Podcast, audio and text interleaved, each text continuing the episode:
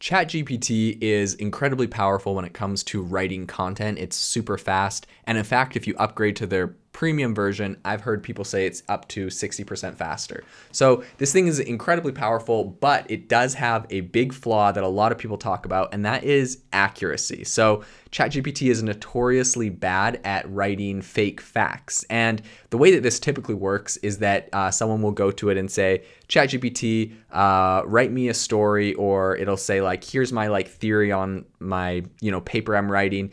Write me about why this theory is correct and give me like five stories to back it up, or tell me a story about this person and this situation that backs that up. And ChatGPT will just you know it's doing what you told it to do, so we'll just go for it, even if that um, is completely fake. The news or the information that you're giving to it is completely fake. And so um, the way that ChatGPT works is essentially it is guessing, um, it's writing what you tell it to write, first off, but it's guessing what the next word in a sentence or the next phrase is supposed to be um, based off of just context and what it's been trained on. And so, yeah, it's just notoriously bad at coming up with fake information. So, today on the podcast, we are going to dive into why it does that, how to fix that, some of the implications of ChatGPT generating fake information, and everything you need to know about that. So, one of the main reasons that it generates this kind of info is because it just fundamentally it lacks the ability to discern truth from fiction. So it's not trained on uh, factual information necessarily. It's more just trained on how to create content, how to talk, how to say things. It's a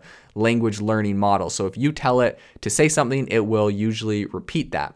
Um, another reason is because it's designed to prioritizing generating responses that are likely to be engaging to the user. So this means that it might sometimes sacrifice accuracy in favor of producing the results that are more interesting or attention grabbing, or honestly, more just more likely for the user to like them. So if the user asks for something, it's going to give them that. Um, finally, ChatGPT is going to generate some fake res- uh, responses because it has not been programmed to recognize certain types of uh, misinformation. Uh, so, for example, if you ask ChatGPT for information about um, something fake, it's going to generate a response that appears to support your theory, even if that theory has completely been debunked by experts, blah blah blah. And another problem I would say with it is that it has it's not attached to the internet, so it's been shut off from um, it's been shut off from like current information. And so another problem is whether you're talking about medical things or um, uh, you know facts, science, etc. If there's like a new theory or a new discovery that has come out in recent years.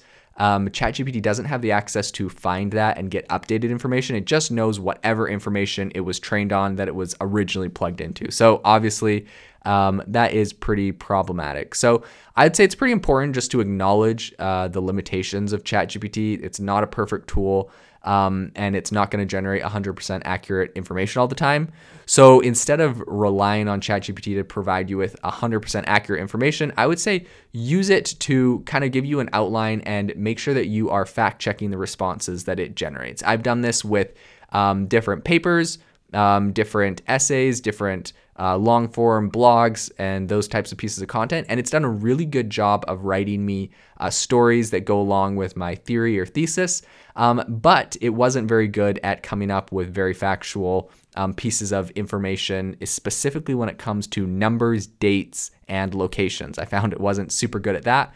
Um, this obviously is not a supplement for critical thinking. So I would say when it creates content, make sure you read it, make sure you fact check it. Um, it can give you really good ideas and direction overall.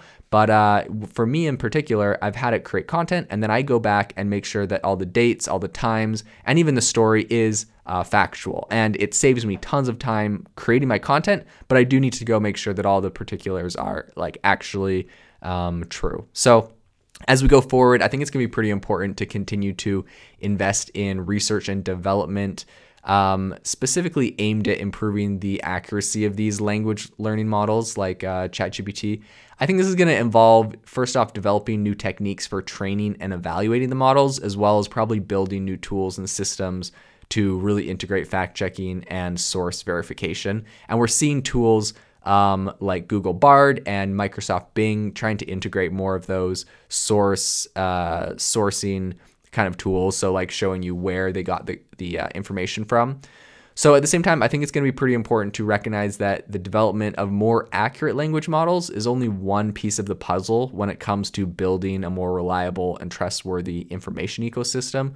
I think we also need to invest in uh, media literacy education and uh, I mean okay, I guess that's a fancy word, way of saying we really just need to invest in uh, making sure people understand to be critical and to use critical thinking when they're receiving any any bit of information, whether that's from ChatGPT or anywhere else. Make sure you fact check things, make sure you verify things, uh, make sure you're you're getting it from credible sources and whatnot. So um, to conclude everything here, ChatGPT is very powerful. It, it creates great outlines. It's not perfectly factually um, accurate on everything it says, but uh, with some fact checking and some verifying, you can get some pretty incredible content out of it.